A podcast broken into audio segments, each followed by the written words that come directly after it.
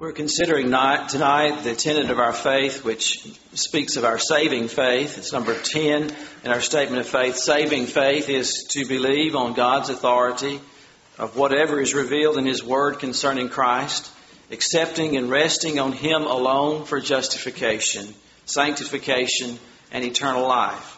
It is wrought in the hearts by the Holy Spirit and is accompanied by all the other saving graces and leads to a life of holiness. I'll be referring to many portions of Scripture tonight, but I just want to read to you from Galatians chapter 2 and verse 16.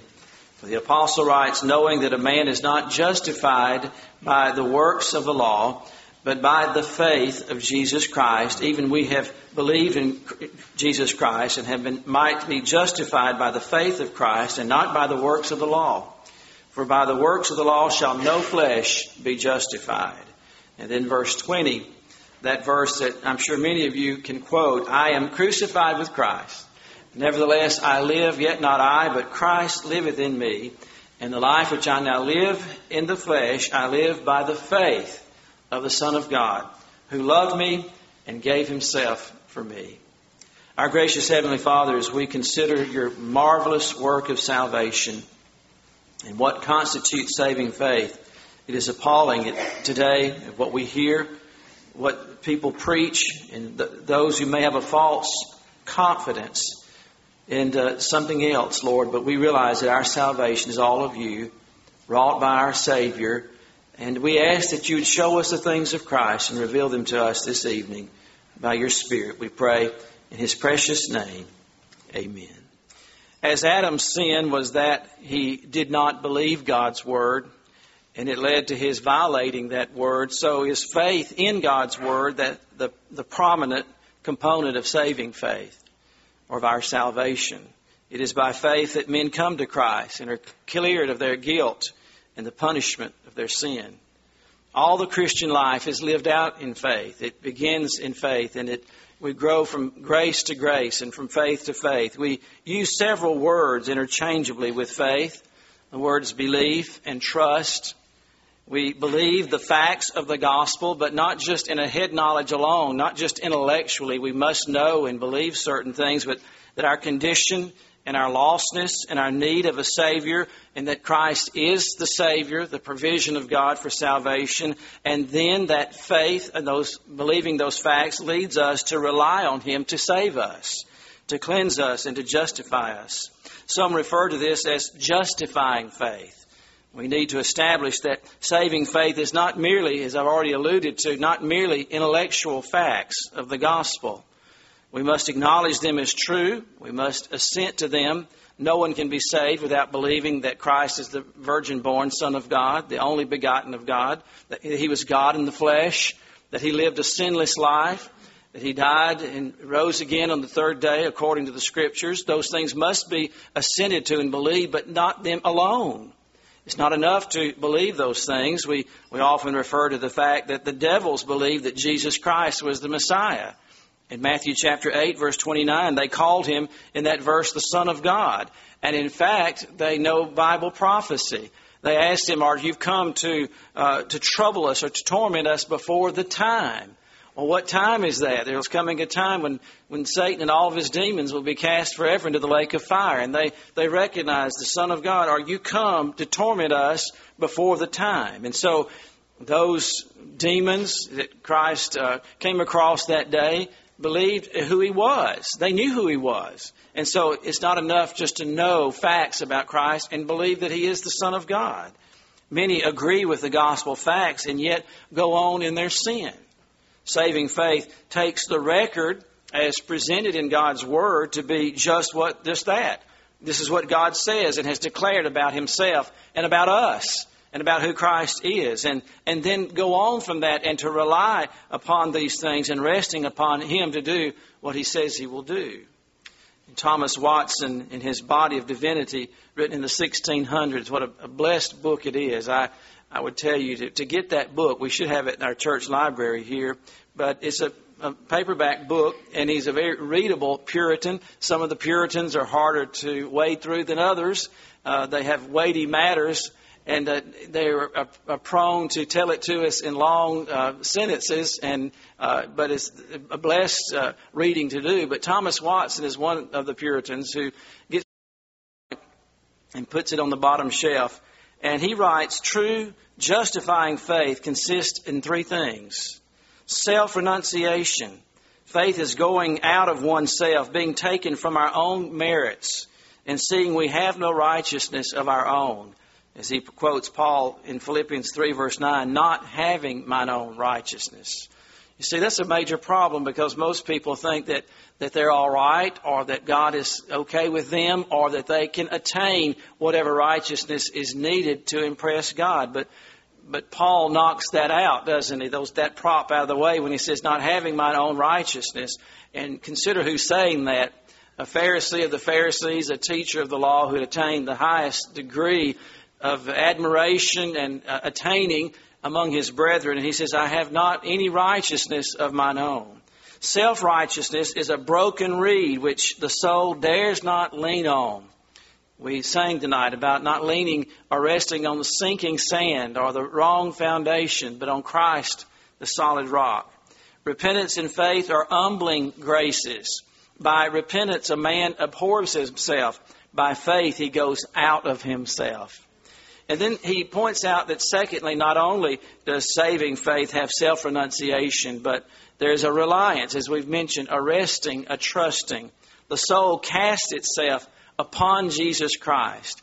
We are resting our eternal souls in the person work of Jesus Christ. We are relying on Him. We're resting in Him. Faith that rests upon Christ's person. He is the Savior. He has done what He said He will do, and He will perform all that He's promised.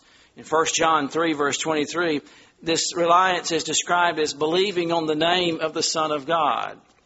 In other words, on his person, that he is the only begotten Son of God, the only Savior. It, it's a faith that glories in the cross of Christ, as Galatians 6.14 tells us. In Romans 3.25, it is called the faith in his blood. All this points to Christ's work. When we speak of his person and work, we're speaking of who he was and what he did. And these are very important aspects. And I've, as I often tell you, when cults and isms and schisms come knocking at your door, you can get right down to the heart of the matter by asking them what they believe on the person and work of Jesus Christ, knowing that they will often use some of the same terminology that you use, but, but not believe it as you believe in it. But you must pin them down. If you're going to waste any time at all uh, dealing with them, you must pin them down on who was Jesus Christ define that. Who was he? Was he a Savior? Was he a Son of God? Was he a good man or prophet? Or was he God? But how, to what extent? They use all kinds of you know gradations of that. Who was Jesus Christ? The Scripture declares him to be the only begotten Son of God, co-equal with the Father and the Spirit, and eternally the Son of God, who bore in his body, who took on a body, a literal body, and died in our place for our sins it is faith in who he was and in what he did. The third not only is self renunciation and reliance, but he mentions appropriation or applying Christ to ourselves. A medicine, no matter how powerful it is or how powerful you believe it to be, if it is not applied or used or taken, it will do absolutely no good. And the gospel is that way. You can believe in it mentally or assent to it and know that and agree that Christ is the Savior. He's the only door, He's the only way. But if someone doesn't appropriate that and, and believe on Christ to save them, it will do no good to know the gospel. In fact, it will only be worse for you as you stand before the Lord in the great day. The blood of Christ cleanses us from all sin. We would say amen to that. But it, if not appropriated, it will not uh, be of no avail to anyone who will not apply it. This applying of Christ, that, that way of seeing it in that way, is called receiving Him. We use that term. To as many as received Him in John 1, verse 12, as we quoted this morning in verse 11, He came into His own, and His own received Him not. What does that mean? They did not take Him as the Son of God, as the promised, prophesied Messiah, and they disregarded Him. But to many as, as many as did receive Him, to them gave He the power to become the sons of God, even to them that believe on his name. And so we see those words used interchangeably trusting, receiving, believing, which were born not of blood, nor of the will of flesh, nor of the will of man, but of God. Again, referring back to that supernatural birth, as our Lord told Nicodemus, you must be born again. Not born of human blood. Your parentage, as we saw this morning, does not make you regenerate. Being around spiritual things and hearing spiritual conversations. No, there must be a birth, a spiritual birth. Saving faith is brought by the Holy Spirit. It does not happen in a vacuum. It does not happen without the aid of the Holy Spirit who is called the Spirit of grace because he is the source of all grace. Faith is the chief work which the Holy Spirit performs in a person's heart. Ephesians 1:19 says that the Spirit's working of faith is the exercise, the exceeding greatness of God's power. The same miraculous power that raised Jesus from the dead Paul describes the power of the gospel, the power of the Holy Spirit. It is that same power that raised up Christ from the dead that is put forth by the Holy Spirit in a sinner's heart to cause them to believe on Christ. Don't misunderstand the miracle that takes place at conversion. Now, as we studied conversions in the scripture, we'd say, well, yes, the Apostle Paul, now that was a miraculous conversion. Or the Philippian jailer, or the thief on the cross or Lydia's heart being open, or the Gentiles at Cornelius, the other ones that we've, we've looked at in the study, our study of the book of Acts. But I would tell you, the five year old child who comes to saving faith in Christ is just as miraculous as the Apostle Paul or a hundred year old person who hears the gospel and is saved because it can only be brought about by the miraculous work of the Holy Spirit. The Holy Spirit must illuminate the heart and the mind. The Holy Spirit must subdue a person's will and cause them to bow to Jesus Christ. Again, Thomas Watson writes in 1692 The will is like a garrison or a fortress which holds out against God. The Spirit, with sweet violence, conquers, or rather charges it and making the sinner willing to have Christ upon any terms, to be ruled by Him as well as saved by Him. Saving faith is called precious faith in 1 Peter 1, verse 1, because the saving faith is the chief of all graces. All the other graces, as we've read there in our statement of faith, are brought about by saving faith.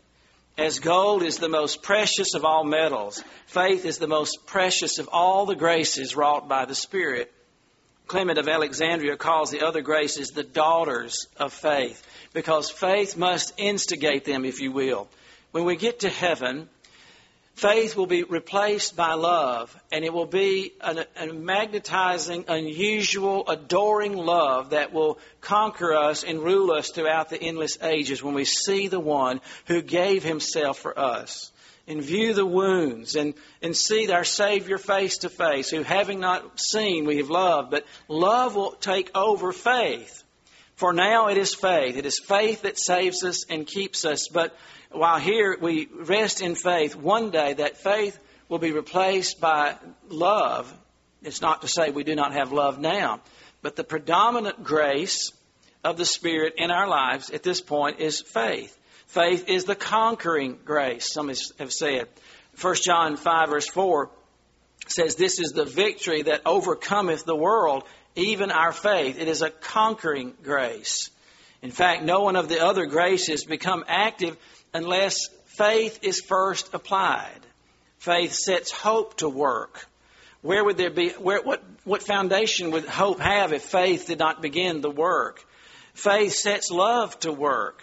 Galatians 5 verse 6 says, Faith worketh, which worketh by love. Faith sets patience to work. Hebrews 6 verse 12 says, Be followers of them who through faith and patience inherit the promises. And then Romans 5 verse 1, verse 1 tells us that we are justified by faith. That glorious clearing of blame that is wrought about when a sinner believes on Jesus Christ Oh, think of it today. To have my sinful record replaced by the very record of Jesus Christ. That's what takes place in justification. So that when the Father looks at me, He looks at me through the sinless work and person in the record of the Lord Jesus Christ. Who, Him who knew no sin was made to be sin for us that we might be made what? The very righteousness of God in Him. He uh, gives us that His own righteousness, and we were in such dire need of righteousness, for we had none. Our righteousness was as what? As filthy rags, putrid, horrible rags. We think about what rags are used for. They're always used for emergencies and for things that you know take place and spills and uh, all those kind of things that, that take place.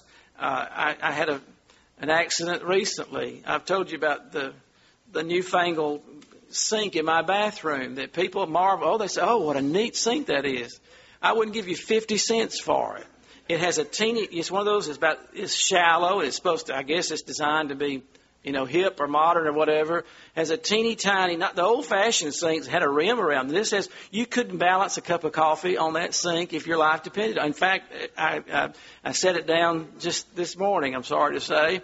I did clean it up and it just went all over the place. Now you need rags to wipe up a mess like that. This wasn't just a cup of coffee. It was one of those magnum sized cups of coffee. I don't just play around with it on the morning all doctored up just like I like it. I mean, it had everything but, but the kitchen sink in it, you know.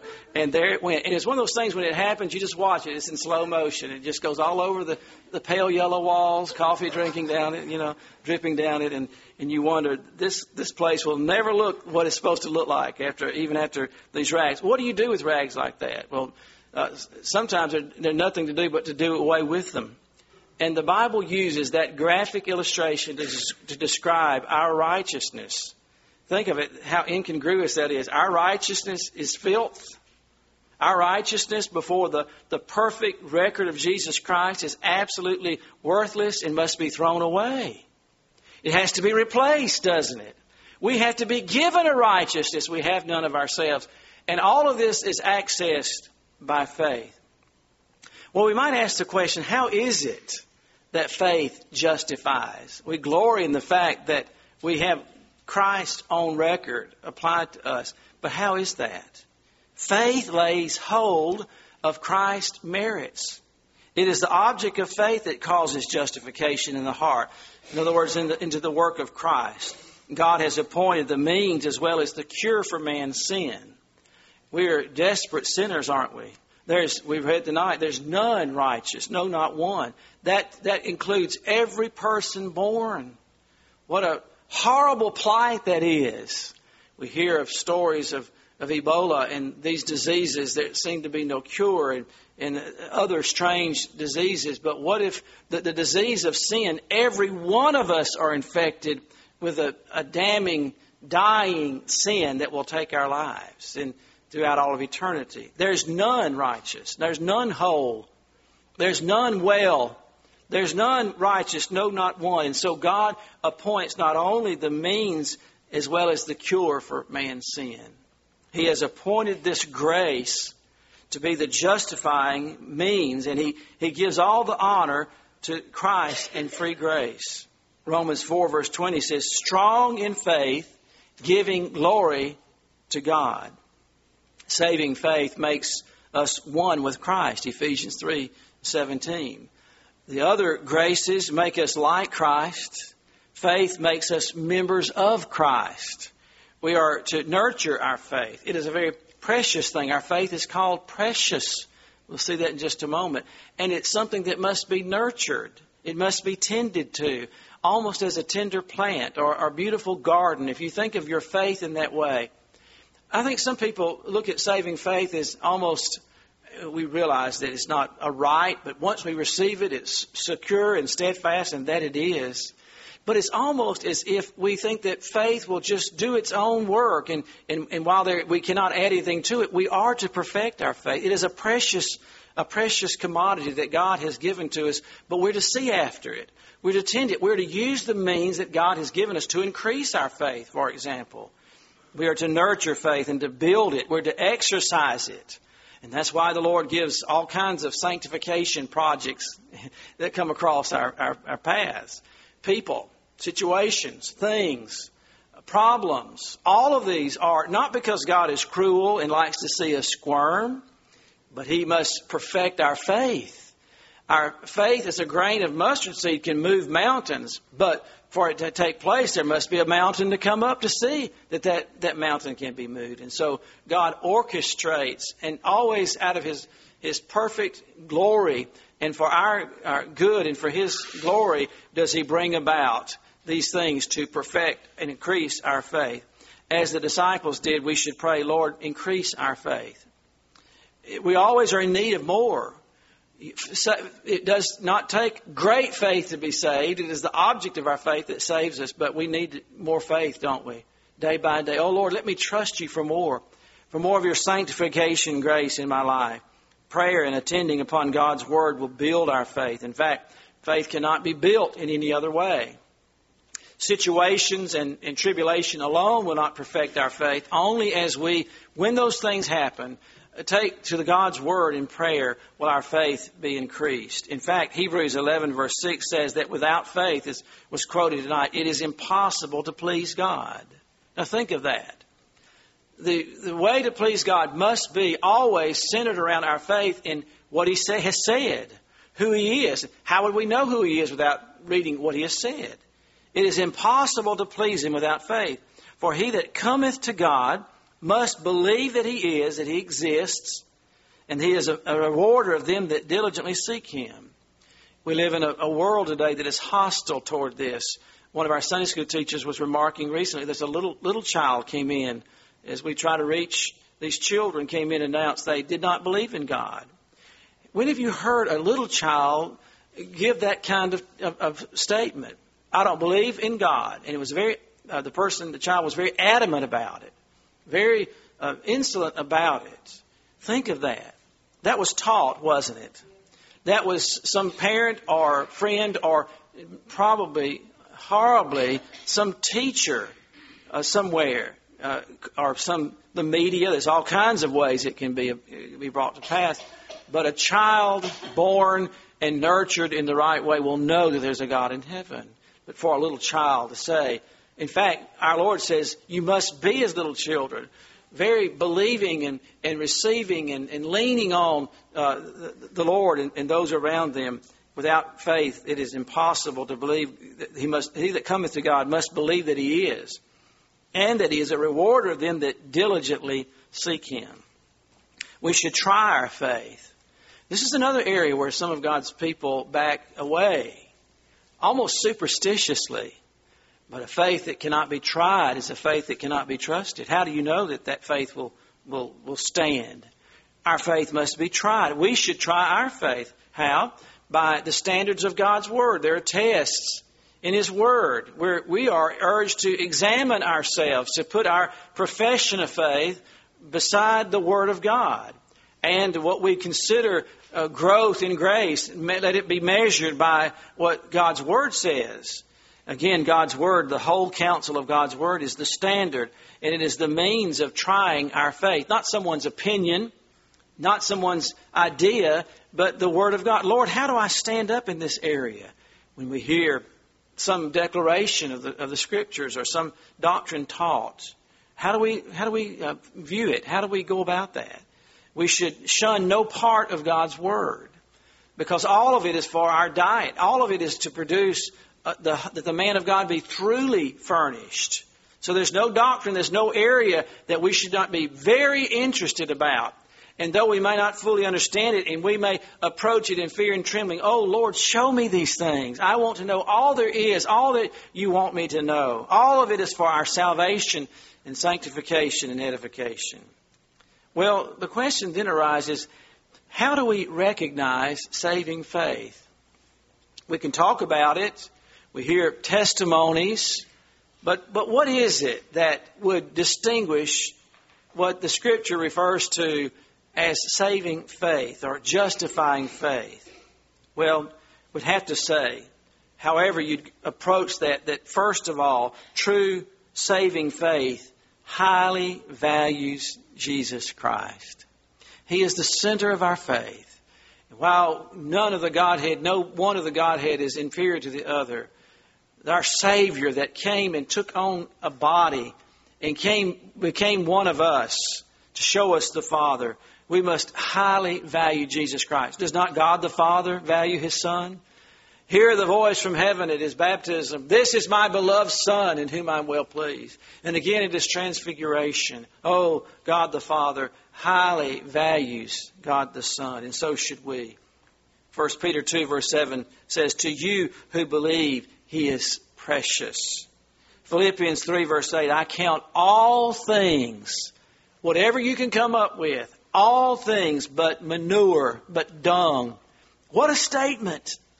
I consider everything in comparison to the pearl of great price, to the darling of heaven, the King of kings and Lord of lords, the Savior, everything but manure in comparison to Jesus Christ. Do we truly prize Him? Is it not, is there anything that we would not give up for Him? I was hearing Dr. Peter Masters this morning preach in his inimitable way the rich young ruler who came to Christ, and he would not let go of his riches. He, he did not prize Christ to the point that he would willingly give up anything. Now, we who have nothing can sit here and say, well, why would he do that? I mean, he missed salvation uh, by not obeying. The Lord was trying to show him his covetous heart. This, this young man thought he had kept all the commandments perfectly. He had a righteousness that could be attained, and he'd checked everything off the list. But just in case, you know, is there anything that I might, any good thing that I might do to inherit eternal life. He who thought he had arrived and that he was good. And surely he's asking, have you ever had somebody ask you a question they don't want you to answer it? They come and say, they want, as, act as if they want their, your opinion, but the way they ask the question, you know they don't want to hear what you have to say. This rich young ruler didn't want to hear that he was unfit, that he wasn't perfect, that he'd missed the mark by a billion miles.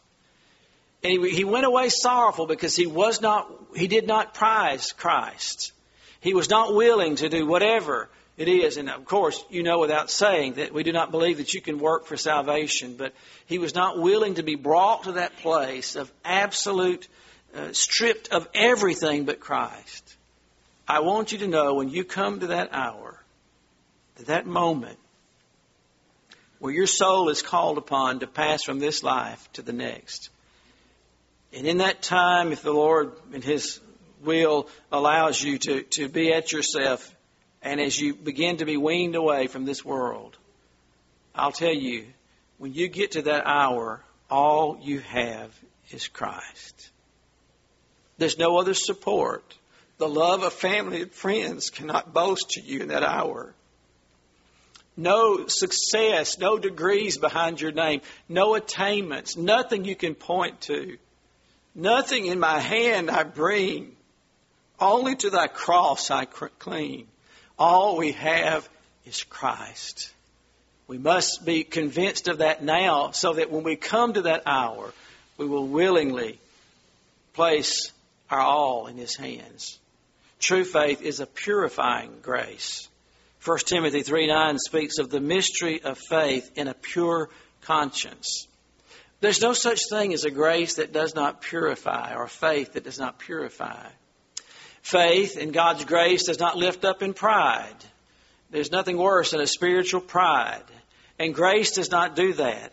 This, this true faith is a purifying grace. And like fire purifying gold, burning out the dross, faith in the heart burns away the refuse of lesser things. Acts 15 verse 9 says, having purified their hearts by faith. Again, Watson says faith is a precious heavenly plant which will not grow in an impure soil. And I would tell you that true saving faith is an obedient faith. And here's where people will split hairs and part ways. But I would tell you on the authority of God's Word, you should have no confidence in a faith that is not an obedient faith. There's no such thing as a disobedient faith in the scriptures. Oh, there are people who act disobediently and God corrected and brought them back to where they should be, but faith must obey. Romans 16, verse 26, speaks of the obedience of faith. Faith causes us, true saving faith, causes us to surrender our will to God's. The greatest thing on earth and the hardest thing to accomplish is to humble human pride and to, for us to surrender our will before God. That takes a work of grace and faith. Faith does what God commands. Hebrews 11, verse 8 By faith, Abraham obeyed. The scripture tells us, and we're about to, to study, when Abraham was called to offer up Isaac, and that unbelievable test in type and foreshadowing of God the Father offering his only begotten Son. The Bible tells us, when you compare Scripture with Scripture, that Abraham was convinced that if God was to require him to take his son's life, that he was fully able to raise him from the dead. And no wonder, because Galatians 3 tells us that the gospel has been preached to Abraham. Seeing aforetime that the scripture would justify the ungodly, the gospel was preached to Abraham, the scripture tells us. And so he understood the, resurrection. And the Bible tells us in Hebrews that when Abraham offered Isaac in obedience, if God were to cause him to have to absolutely go through it, and I, there was no indication that there would be any way out. Abraham didn't go saying, well, you know, at the last minute, there'll be a ram in the thicket and this will all work out. That was not what was happening that day. Abraham was fully persuaded, though heavy hearted and broken hearted, that, that God had, had called him and caused him to, to do this very deed. And after the, the long delay for Isaac's birth and all the promises that God had made to Abraham hinged on Isaac. In fact, the gospel hinges on Isaac, does he not? Abraham said that God is able to raise him up. Faith is not idle. Faith obeys. It grows. It acts. It not only believes God's word, but it, it seeks to obey God's word. True obedient faith is a cheerful faith. There's no wonder that the Bible says that God loves a cheerful giver. That God, we should enter into His gates with thanksgiving, into His courts with praise, and be thankful for Him, and, and, and, and praising Him. That true faith is a cheerful thing, and uh, glad to sacrifice and to, to do whatever the Lord asks us to do. Do you and I cheerfully obey? As parents, we prize when our children obey cheerfully. We often correct attitudes. They may be doing it, but not, not cheerfully. And so we address that as well. God loves a cheerful giver. We said, and there's other things that we could think about. I think in Acts chapter 2, verse 41, when they heard the preaching, when Peter laid the charge of the, the death of the Son of God on his hearers, that they were guilty for the death of Christ, and they cried out, What must we do to be saved? The Bible tells us in Acts 2, verse 41, that then they that gladly received his word. Did you hear how they received it? Oh, thank you. There is hope. We can be justified. We can be clear to this blame. You see, the gospel does that. It brings this relief and the Bible says they gladly received his word. In other words, that they believed Peter's preaching about Christ and repenting and believing on him. And the Bible says they gladly received, they that gladly received his word were baptized. And so true faith is an obedient faith. We're, we're willing to do whatever God, the pattern that God has given us and to identify with ourselves with Jesus Christ. Watson says, Do you look upon God's command as your burden or as a privilege, as an iron fetter about your legs or as a gold chain about your neck. True saving faith changes us. It assimilates the soul into the image of Christ. It makes us Christ like. How about your profession of faith? The faith that you say you possess. Is it conforming you to the image of Christ? Saving faith is a transforming faith. We see it in the conversions in the scriptures, do we not? Paul on the road to Damascus, uh, seeking people to, to, to take them to prison and to persecute them, and then immediately and gloriously the transformation, a transforming faith. We are being transformed. We are transformed immediately from light, from darkness to light, and from death to life And that transformation takes place all throughout this pilgrimage journey until at last, as we see him face to face, we will be like he, likened to him. Looking on a bleeding Christ causes our hearts to bleed, does it not? Looking on a holy Christ causes sanctity of heart. Looking on a humble Christ makes our souls humble. True faith grows. It is always increasing anything that's alive is growing and, and increasing. Romans 1.17 says, from faith to faith. I'd like just for a moment to address those who may be fearful tonight as you hear these declarations from God's Word about those who may fear that you do not have faith or that you're not in the faith. And we, we have to distinguish between weakness of faith and no faith. A weak faith uh, is true, it may not be as strong as it should be, but it is a faith. A weak faith may receive a strong Christ, Watson says. A weak hand can tie the knot in marriage as well as a strong one. And a weak eye might have seen the brazen serpent that Moses raised up. The woman in the gospel did but touch Christ's garment and received virtue from him. It was a touch of faith. And then he says the promise is not made to strong faith, but to true. The promise says not whosoever has a giant faith that can remove mountains, that can stop the mouths of lions shall be saved, but whoever believes, his faith ever so small. Though Christ becomes, sometimes chides a weak faith, yet that it may not be discouraged, he makes it a promise. A weak faith may be fruitful weakest things multiply the most. The vine is a weak plant, but it is fruitful. Weak Christians may have strong affections. How strong is the first love, which is after the first planting of faith? And weak faith is growing. Seeds spring up by degrees, first the blade and then the ear, then the full corn in the ear. Therefore, be not discouraged. God, who would, have, who would receive us, receive them that are weak in faith, will not refuse them. Aren't you glad that we have a Savior that says, Come unto me, call unto me. All you that are labor, labor and are heavy laden, I will receive you. And that, that's the, the Christ that we have. True faith, though it may be weak, it should be strengthened. How is, how is a weak faith strengthened? By God's Word and by exercising our faith in the Word of God. Let us bow for prayer. Our gracious Heavenly Father, we thank you for your precious Word. And as we've studied this faith, we pray that each one of the sound of my voice, voice would truly believe on Jesus Christ. Oh Lord, we pray that you would show them the glories of the Savior. And may that one reach out in faith and rest upon Christ. Tell him your need of salvation, your need of Him. Lord, we pray that you would increase our faith. We long to be like you. We long to be strong in faith, believing and asking for things that only you can do. Oh, when we pray, we must come and and, and trust your promises and try them. Oh Lord, grow us in our faith and help us, we pray. In Jesus' name, amen.